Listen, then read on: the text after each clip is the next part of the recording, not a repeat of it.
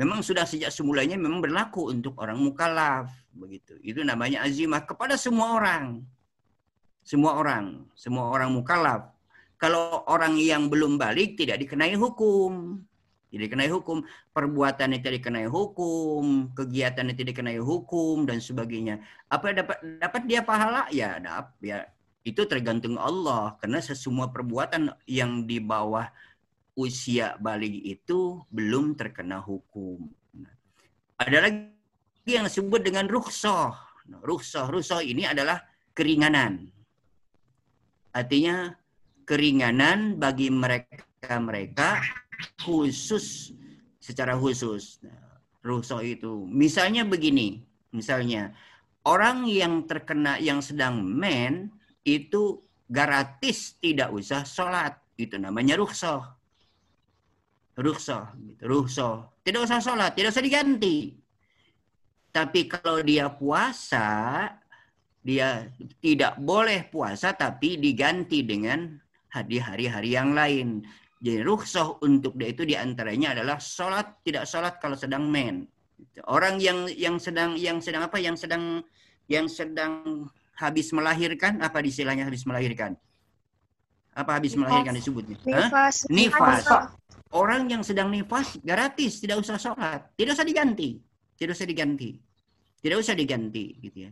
Terus misalnya orang laki-laki perempuan yang sedang bepergian, itu tidak ada rukhsah. Mana rukhsah? Kalau dia berangkatnya ukurannya itu memang kita masih ini ini masih kalau kita beratap muka enak demikiannya gitu ya. Ukuran bisa dijamak dan dikosor itu ada ukurannya. Tidak semua orang yang berangkat misalnya dari dari Medan ke Bandung, ah saya kan berangkat ke Bandung ke kota, itu sama juga musafir, bukan itu ukurannya. Itu lain lagi. Kalau ukuran umum yang dulu digunakan oleh Rasul, itu kira-kira sembilan puluh kilo. Perjalanan sembilan puluh kilo. Kalau sekarang sembilan puluh kilo, pakai mobil paling juga setengah jam juga sampai. Kalau dulu sembilan puluh kilo itu pakai onta. Pakai onta, di padang pasir, lelah, letih, dan sebagainya. Sekarang orang berangkat ke Jakarta seratus lima puluh kilo. Dengan satu jam setengah sudah tidak capek. Begitu. Apakah bisa dirukhsah? Atau bisa di, di, di, di apa di di, di apa dijama dan dikosor, tergantung itu nanti, terserah ya, bukan terserah, artinya ada ukuran-ukuran tertentu yang lainnya. Nah, ini namanya rukhsah, rukhsah ya, rukhsah gitu. Jadi hukum yang lima itu ada yang hukumnya wajib, ada yang hukumnya sunat, ada yang hukumnya haram, ada yang makruh, ada yang mubah gitu. Ini terkena semua hukum itu kepada orang yang sudah mukallaf. Saya tidak bicara orang non-muslim. Orang muslim saya tidak tahu apakah ada wajib, ada sunat, ada makruh, ada ada ini saya tidak tahu. Gitu, tidak tahu. Karena saya bicara dalam dalam konteks hukum Islam. Inilah pengetahuan bagi Anda yang non-muslim sebagai pengetahuan tambahan. Gitu. Makanya ketika ada orang muslim bukan melakukan sesuatu disebut sunat, makruh. Nah, itu memang di sana ada ada ada ada ada ada aturannya. Nah, sekarang kita bahas tentang masalah hukum yang lima. Nah, tadi saya katakan bahwa pembagian hukum itu ada ada lima, ya ada lima, ada al-ijab. Nah, kita belajar usul fikih, kaitkan dengan fikih nanti. Apa itu al-ijab? Ijab itu ya dalam bahasa agama itu firman Allah yang menuntut sesuatu perbuatan dengan tuntutan yang pasti, gitu ya. Ya. Jadi segala sesuatu tuntutan yang dituntut oleh Allah tapi tuntutan yang pasti, gitu. E, apa istilahnya? Khitabullah Ta'ala yaqtadil fi'la. Dalam bahasa usul fikih dikenal dengan istilah apa? E, ketentuan, ya, ketentuan ketentuan Allah gitu ya, maknanya ketentuan Allah yang dituntut untuk melakukannya. Khitabullah Ta'ala yaqtadil fi'la. Ketentuan Allah yang harus dilaksanakan iqtidaan jaziman dengan ketentuan yang pasti. Itu namanya ijab. Dalam fikih dikenal dengan wajib. Anda pernah belajar belajar agama, itu belajar di bidang agama tentang masalah wajib. Apa itu wajib? Seluruh perbuatan yang apabila dilaksanakan mendapat pahala dan apabila ditinggalkan mendapat do, dosa. Misalnya apa? Sholat wajib lima waktu, atau misalnya puasa di bulan Ramadan, atau haji, atau zakat dan sebagainya, atau kewajiban kewajiban yang lain, atau membayar membayar kifarat kifarat misalnya eh, apa dalam bahasa kita itu kita punya cecerekan, apa namanya cecerekan itu misalnya punya punya niat kalau saya sudah sarjana akan potong kambing, itu namanya apa biasanya disebutnya nazar. Itu wajib dilaksanakan, kalau tidak dilaksanakan dosa nanti, gitu ya. Jadi banyak, banyak. Nah, wajib ini, saya ulangi ya, wajib ini, ini dalam bahasa fikih disebut wa, wajib. Dalam bahasa fikih disebut ijab. Nah, wajib itu ada dua macam. Ada wajib kifayah, ada wajib apa? Wajib kifayah dan wajib ain. Wajib ain itu diwajibkan kepada seluruh tingkatan masyarakat, tidak pandang bulu. Kalau dia sudah dewasa, itu wajib dilaksanakan. Misalnya apa? Sholat lima waktu. Nggak bisa, nggak bisa dilaksanakan oleh yang lain. Itu namanya wajib ain. Puasa tidak bisa digantikan yang lain. Begitu, dia bisa digantikan yang lain. Haji, nah, haji itu ada ketentuan-ketentuan yang lainnya. Gitu ya. Nah, ini adalah wajib ain, artinya wajib yang dikenakan kepada seluruh manusia, seluruh umat muslim, seluruh orang yang sudah baligh, itu wajib ain. Ada lagi disebut dengan wajib kifayah. Kalau wajib kifayah adalah wajib yang diwajibkan kepada seluruh seluruh orang yang baligh, tetapi kalau sudah ada seorang atau dua orang yang melaksanakan, maka seluruhnya gugur kewajiban. Misalnya adalah memandikan jenazah, mensolat kan jenazah, gitu ya. Terus apalagi misalnya yang lain lagi banyak contohnya ya, e, misalnya menuntut ilmu. Yang menuntut ilmu juga ada ada yang fardu kifayah, ada yang fardu ain. Menuntut ilmu ada yang fardu kifayah, fardu ain. Fardu kifayah mana? Menuntut ilmu untuk melaksanakan kewajiban-kewajiban yang Allah wajibkan, misalnya ilmu tentang sholat. Wajib itu Anda lakukan, Anda laksanakan. Anda Anda Anda tuntut. Wajib untuk bisa melaksanakan puasa secara baik, itu juga wajib ain. Nah, wajib kifayah mana contohnya? Belajar matematika. Nah, itu fardu kifayah. Misalnya Anda belajar ekonomi, itu ilmu, gitu ya. Terus belajar eh, ilmu ilmu waris. Nah, itu juga sunnah, apa wajib kifayah, gitu. Terus ada lagi misalnya banyak, pokoknya banyak lah. Ini ini sayangnya kita tidak tidak luring ya. Kalau luring kita enak bicaranya bebas. Gitu ya. Nah, dari segi waktu, nah wajib itu terbagi juga. Ada wajib yang waktunya panjang, luas. Ada yang wajib waktunya sempit. Dalam bahasa usul fikih disebut dengan al-wajibul muwassa. Muwassa itu luas, waktunya diluaskan. Ada lagi, uh, ada wajib yang muakkad. Muakkad itu wajibnya ada uh, di sempit. Sempit. Mana contoh wajib yang sempit? Mis di waktunya misalnya sholat lima waktu. jam dua belas sampai dengan jam tiga itu waktu untuk sholat du Zuhur misalnya. Sudah lewat waktu asar, ya sudah tidak disebut zuhur lagi. Jadi harus dilaksanakan gitu. Misalnya maghrib, dari mulai uh, terbenamnya matahari sampai kelihatan, sampai hilangnya itu layung-layung yang yang kuning-kuning, sudah waktu maghrib sudah habis. Itu waktunya sempit. Puasa di bulan Ramadan waktunya sempit. Kenapa? Hanya diberi waktu tiga puluh hari atau satu bulan, bukan tiga puluh hari, satu bulan. Di luar satu bulan itu bukan bukan puasa Ramadan lagi. Nah, gitu. Nah, sekarang saya ambil contoh yang lain. Nah, contoh yang lain banyak. Haji, haji itu hanya dikenal pada di bulan ha, haji. Waktunya sempit, berapa? sembilan, sepuluh, sebelas Dzulhijjah dan sebagainya, kesana dan sebagainya. Dan seterusnya. Itu waktu haji. Al-hajjum asyurum ma'lumat. Kalau haji itu bulannya ditentukan. Di lain bulan itu bukan lagi haji, namanya umroh. Sama juga, sama juga haji. Cuma kalau kita untuk haji akbar, untuk haji yang melaksanakan haji di bulan itu, maka itu disebut haji. Kalau itu nama yang lainnya disebut haji kecil saja, umroh gitu.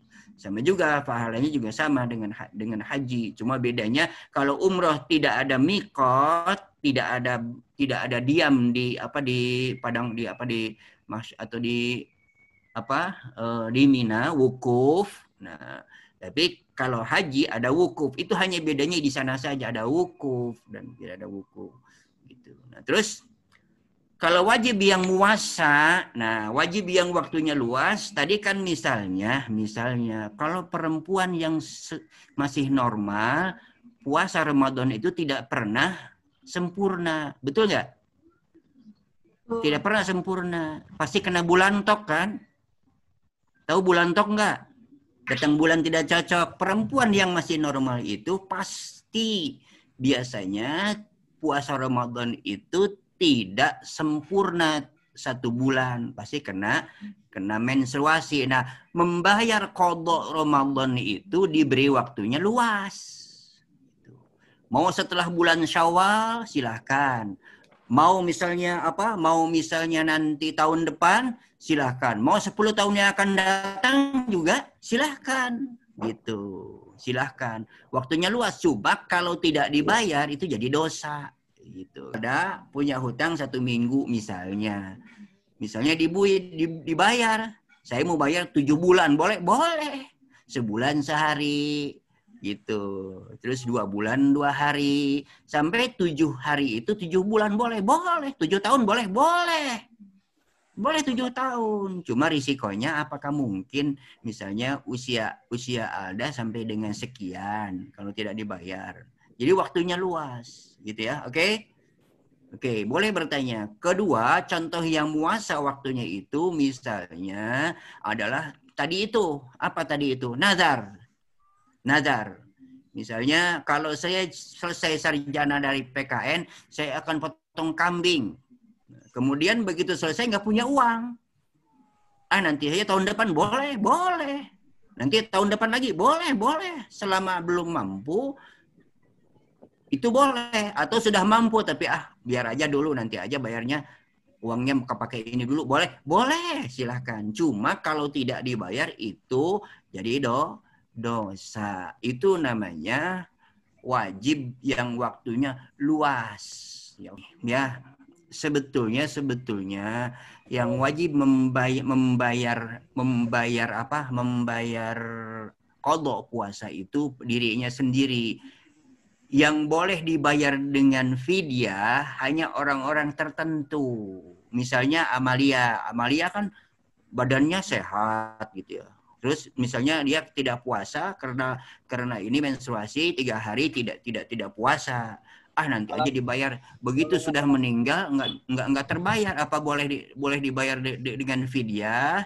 Sebetulnya dalam hukum itu karena Mbak Amalia adalah sehat walafiat, kewajiban Amalia itu membayar dengan dengan puasa kembali.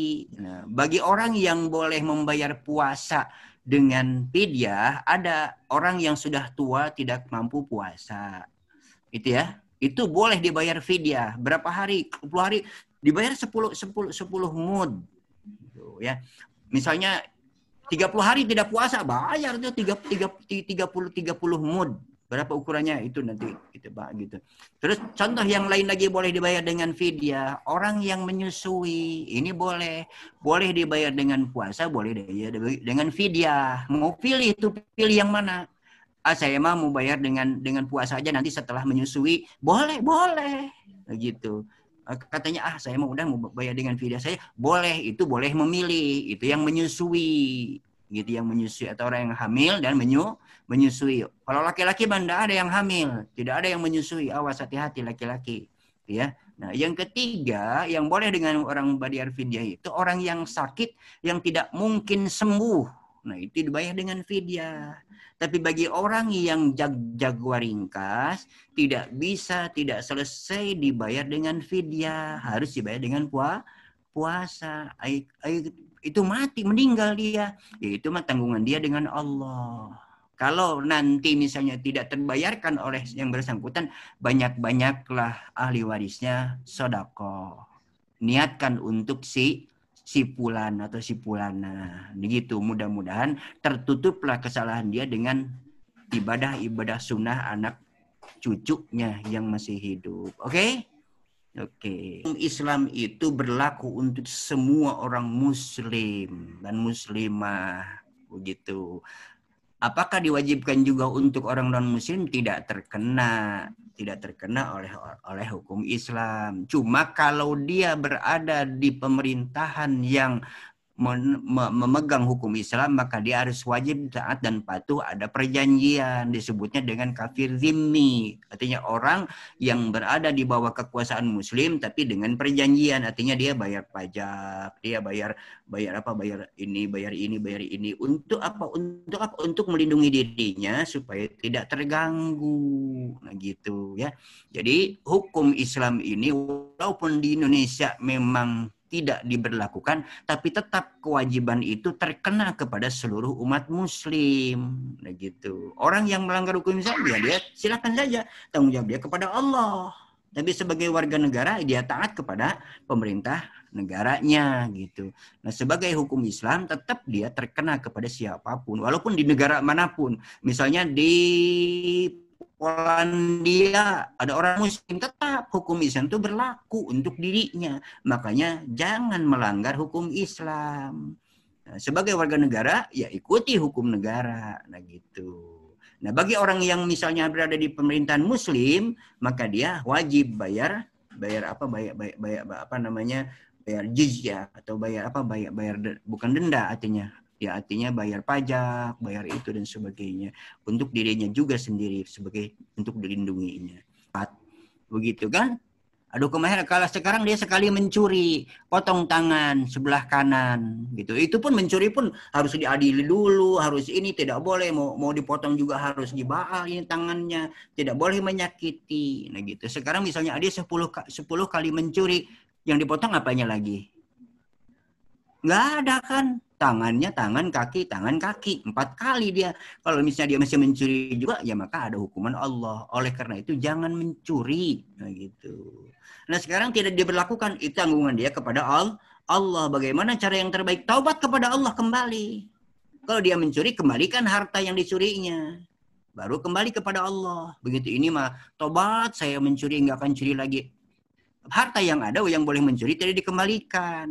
Misalnya koruptor, ya koruptor itu kan mencuri harta negara, harta masyarakat. Dia mau tobat, semua harta yang dicuri oleh itu di kepada negara. Kembalikan kepada Baitul Mal, kemudian dia tobat kepada Allah. Begitu. Ada an-nadab. An-nadab itu dalam bahasa fikih disebut sunat. Sunat. Nah, apa itu nadab? Nadab itu dalam bahasa usul fikih ketentuan Allah, khitabullah taala yaqtadil fi'la gitu.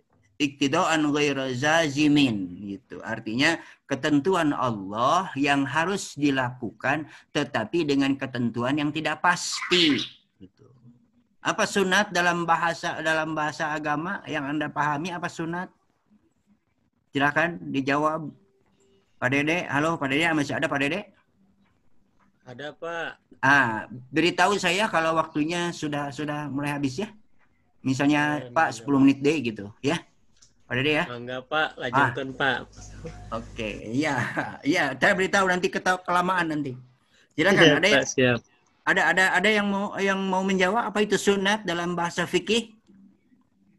Saya Pak. Pak. Ya, boleh. Saya Pak. Boleh. Silakan. Untuk nama-nama nama, untuk nama-nama itu, mun aya ngarang-ngarang wungkul gitu, untuk untuk untuk ketinggalan di mana. Tuh. Silakan, silakan. Ada? Silakan. Biasanya iya, tapi tak ada. Ada yang mau jawab? Saya Pak. Ada? Oh silakan, silakan, silakan. Silakan. So, izin menjawab Pak, kalau yang saya baca mah sunat itu sesuatu yang apabila dikerjakan dapat pahala dan apabila tidak dikerjakannya tidak mendapat dosa. perbuatan-perbuatan yang bila dilakukan mendapat pahala dan bila ditinggalkan tidak do tidak dosa. Itu namanya sun sunat sunat ya. Nanti kalau udah nggak share screen sunat ya. Nah, itu namanya sunat. Dalam bahasa usul fikih disebut dengan ketentuan Allah yang harus dilakukan dengan ketentuan yang tidak pasti. Kitabullah ta'ala yaqtadil fi'la. Gitu yaqtadil fi'la iktidaan ghairu jazimin. Itu dalam bahasa usul fikih yang dari aliyah pasti hafal. Ya, ya pasti hafal ya.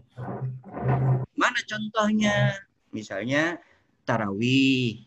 Halo, ya itu sunat ya sunat. Jadi perbuatan yang bila dilakukan tidak apa dapat pahala, bila ditinggalkan tidak do dosa. Sunat ini banyak, ada sunat muakkad, ada sunat ada sunat ghair muakkad dan ada sunat-sunat yang lainnya gitu ya. Apa itu ada ada sunat muakkad? Ada sunat muakkad itu sunat yang Nabi selalu lakukan. Nah, gitu. Selalu lakukan. Tetapi ada juga sunat yang kadang-kadang Nabi lakukan, kadang-kadang tidak. Itu ghair muakkad gitu.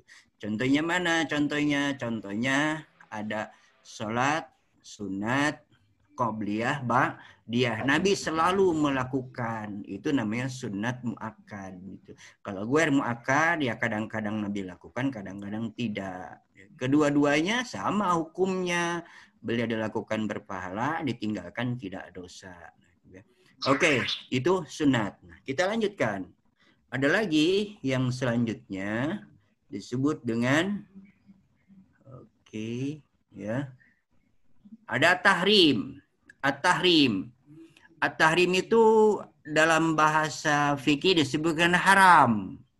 Haram. At-tahrim kebalikan dari wajib, dari il-ijab. Apa itu? Khitabullah ta'ala yaqtadi tarka. Nah, ketentuan Allah yang harus ditinggalkan. Tarka itu ditinggalkan. Tarkun, taraka yatruku. Ya, tarkan, tarikun. Tarikun itu ditinggal sebetulnya, ditinggal. Tarik itu ditarik gitu, ditinggal gitu ya, ditarik. Ya tadi tarka iktidaan jaziman, perbuatan-perbuatan atau ketentuan Allah yang harus ditinggalkan dengan ketentuan yang pasti.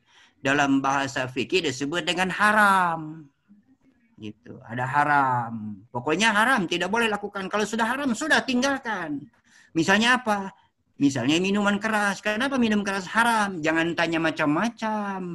Pokoknya kata Allah haram, haram. Sudah, tinggalkan saja. Pasti ada ada madaratnya.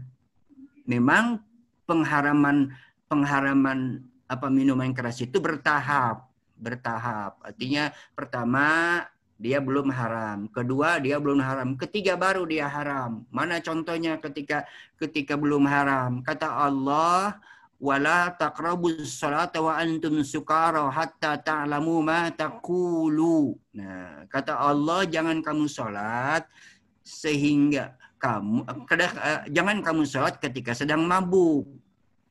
Ya. Sehingga dia tahu apa yang dia baca gitu. Haram belum? Belum haram. Minuman keras pada itu belum haram. Karena orang Arab senang minuman minuman keras gitu. Kemudian karena madaratnya sudah banyak, maka turun ayat yang kedua. Ayat yang kedua. Gitu ya, bahwa minuman keras itu ada manfaatnya, tetapi madaratnya lebih besar. Gitu, lebih besar. Yang kedua belum juga haram. Ayat yang kedua itu belum juga haram. Baru yang terakhir, turun ayat terakhir, ayat yang mengharamkan minuman itu gitu ya. Innamal khamru wal maisiru wal ansabu wal azlamu rijsum min amali syaitan. Kata Allah fajtanibuhu. Kemudian ayat yang ketiga pengharaman itu, dari ayat itu haram sampai hari kiamat, sampai sekarang haram. Tidak boleh, tidak boleh diminum. Udah jangan macam-macam, jangan tanya. Jangan tanya. Memang ada manfaatnya, ada manfaatnya, cuma madaratnya lebih banyak. Lebih banyak. Ini misalnya contohnya itu. Misalnya mencuri, haram, haram, tidak boleh. Kenapa? Jangan macam-macam, sudah, jangan bertanya. Bukan jangan bertanya, boleh ditanyakan, tetapi memang kata Allah haram, haram. Begitu. Zina, haram, haram. Kenapa zina haram? Banyak madaratnya dan apa istilahnya sangat berbahaya begitu, sangat berbahaya, berbahaya dan sebagainya banyak. Misalnya menfitnah haram, haram gitu. Terus ini haram, korupsi haram, haram. Pokoknya kata Allah haram, jangan pasti dalam pengharaman itu ada akibat yang tidak baik gitu. Kenapa judi diharamkan? Kenapa judi haram? Ya karena merugikan diri sendiri, merugikan orang lain. Nggak ada manfaatnya.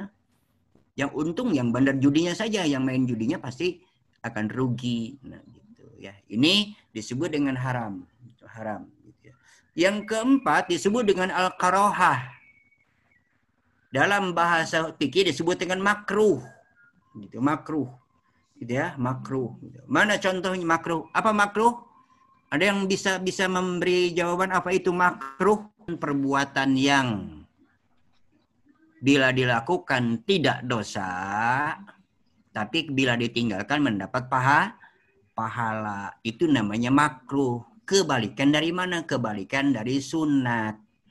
Sunat. Kalau sunat dilakukan dapat pahala, ditinggalkan tidak dosa. Kalau makruh dilakukan tidak dosa, ditinggalkan dapat pahala. Misalnya apa? Senang makan jengkol?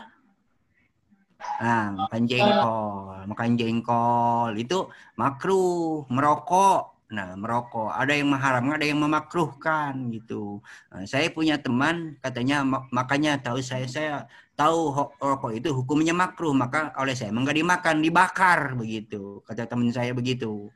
Dibakar saya enggak dimakan rokok itu. Begitu. Ada lagi punya teman bapak gitu ya. Karena dia tahu haramnya rokok, dia haramnya rokok, maka berhenti merokok, dia pindah ke narkoba gitu. Tahu narkoba nggak? Narkoba bukan narkoba ganja, morfin gitu. Tahu dia dia tahu bahwa rokok itu bahwa tidak baik gitu kan dan mahal, maka dia pindah ke narkoba. Tahu narikan rokok batur, menta gitu, cik ah cik ah gitu. Gitu. Tadi narikan rokok batur nggak mau beli gitu ya. Modalnya cuma korek api aja gitu. Oke, okay. Itu sepintas saja ya. Makanya saya bilang kalau kuliah luring ini ah, Kak, pokoknya rame lah gitu ya. Seneng, pokoknya lebih seneng gitu nikmat. Itu namanya makruh ya, makruh. Bawang mentah boleh, eh, itu makruh. Makan bawang mentah. Kenapa bawang mentah makruh? Bau badan. Nah, sekarang ada ada ini kompak katanya ada odorono. Ada od, apa odorono untuk menghilangkan bau, ah nggak bisa gitu, nggak bisa karena bagaimanapun pasti akan tercium baunya juga. Nah, begitu, itu namanya makruh. Yang terakhir disebut al-ibahah. Ibahah itu kalau di, dipikir disebut dengan mubah. Apa mubah? Itu perbuatan yang dilakukan ditinggalkan tidak dosa, tidak berpahala. Mana contohnya? Tidur. Ada yang tahu? Tidur. Nah itu tidur mubah. Tidurmu betul-betul tidur mubah. Rek sare heug teu kajeun gitu. Orang mah moal sareah dua minggu heug bayar kuat mah. Begitu. Silakan. Makan itu mu mubah. Orang mah moal moal makan. Silakan aja. Atau misalnya minum itu mubah. Orang mah tas makan moal nginum. Silakan kalau kuat, nah problem, enggak ada masalah. Itu namanya mubah. Nonton T V gitu ya, terus main game. Nah, main game itu ada yang mubah, ada yang ada yang haram. Mana yang haram? Kalau sampai lupa sholat, sholat itu main game itu jadi haram. Begitu. Ada yang misalnya main catur, mubah. Ada yang mubah, ada yang haram. Gitu. Main catur sampai main catur tidak ingat sholat, tidak ingat puasa, tidak ingat ini, itu, itu. Jadi haram. Tapi kalau hanya untuk hiburan, ah mengisi kosong gitu kan. Menunggu pahalimi lagi kuliah gitu kan. Catur sementara pakai komputer nggak apa-apa, silahkan, no problem. Itu itu mubah mubah saja, itu mubah. Oke, okay. Ini pembagian hukum dalam hukum Islam ya, hukum Islam ada kalau dipikir disebut ada wajib, ada sunat, ada haram, ada makruh, ada mubah. Nah ini ya. Ada yang disebut dengan hukum wad'i. Nah hukum wad'i tadi hukum taklifi kan ya, hukum taklifi. Sekarang ada hukum wad'i. Ialah ketentuan Allah yang menjadikan sesuatu sebagai sebab atau sebagai musabab gitu, atau sebagai sebagai syarat atau sebagai penghalang, begitu misalnya. Ini hukum wani disebutnya. Contoh yang jadi sebab.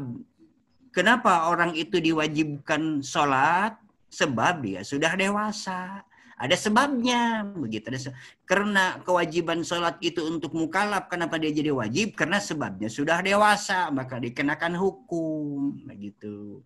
Itu namanya hukum wadi yang mengantarkan dia jadi se sebab syarat. Syarat misalnya, nah syarat rukun sholat ada sekian sekian. Kalau syaratnya tidak tidak boleh, misalnya, misalnya syarat ini syarat. Nah, syarat orang yang mau sholat itu harus suci, bersuci, terus bersuci juga syaratnya adalah syaratnya apa? Misalnya syaratnya airnya air bersih, tidak boleh air makruh, itu syarat. Rukunnya apa? Rukunnya mah niat, membasuh muka, dan seterusnya untuk wudhu. Syaratnya apa? Syaratnya airnya harus bersih, airnya juga harus dua kulah. Ada pendapat-pendapat yang lain dan sebagainya. Itu pendapat-pendapat yang lain. Syaratnya seperti itu. Orang yang misalnya orang sholat, syaratnya apa? Tempatnya bersih, bajunya bersih, badannya bersih. Nah itu syaratnya. Rukunnya apa? Rukunnya niat, takbir, nggak nangtung, dan seterusnya dan seterusnya. Ada ada sekian ada sekian syarat, ada sekian rukun. Itu namanya namanya syarat. Sekarang mani, mani itu menghalang, menghalang, menghalang. Gitu ya. Kenapa dia tidak wajib sholat? Karena dia sedang datang men. Sedang men, sedang menstruasi, itu ada penghalang. Padahal dia wajib sholat. Kenapa dia tidak wajib puasa? Karena dia ada dihalangi, karena dia sedang sedang ada halangan, artinya sedang ada mens. Itu penghalang namanya, mani, mani gitu.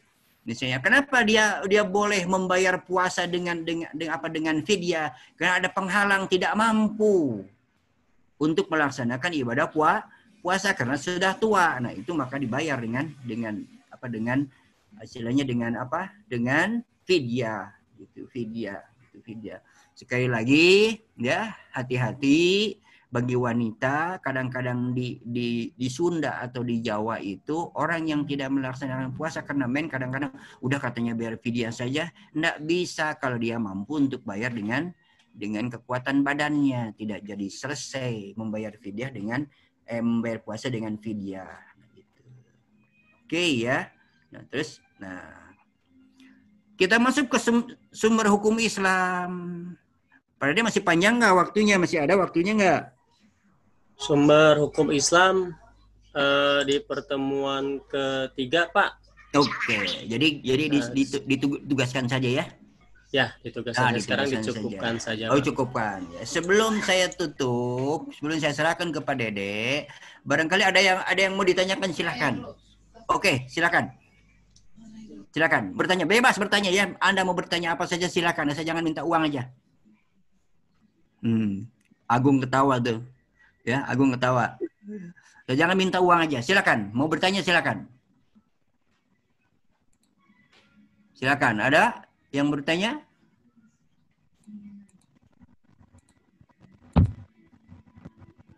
Ada tentang perkuliahan yang kita lakukan? Silakan kalau ada. Ada tidak? Cukup? Halo? Masih hidup? Cukup, Pak. Masih hidup, cukup ya, cukup. Nah, mudah-mudahan kita bisa bertemu, mudah-mudahan si COVID berangkat ke Wuhan kembali, kita bisa kuliah, kita bisa kuliah secara luring ya, luring. Kita enak lah, apalagi nanti kita belajar belajar kita menghitung hukum apa hukum waris, gitu ya, hukum waris itu kalau kalau dengan praktek enak dengan papan tulis dan sebagainya. Tapi tapi kalau bisa dibicarakan saja itu rasa-rasanya sulit untuk bisa dikuasai secara baik, gitu, secara baik, gitu ya. Oke. Okay.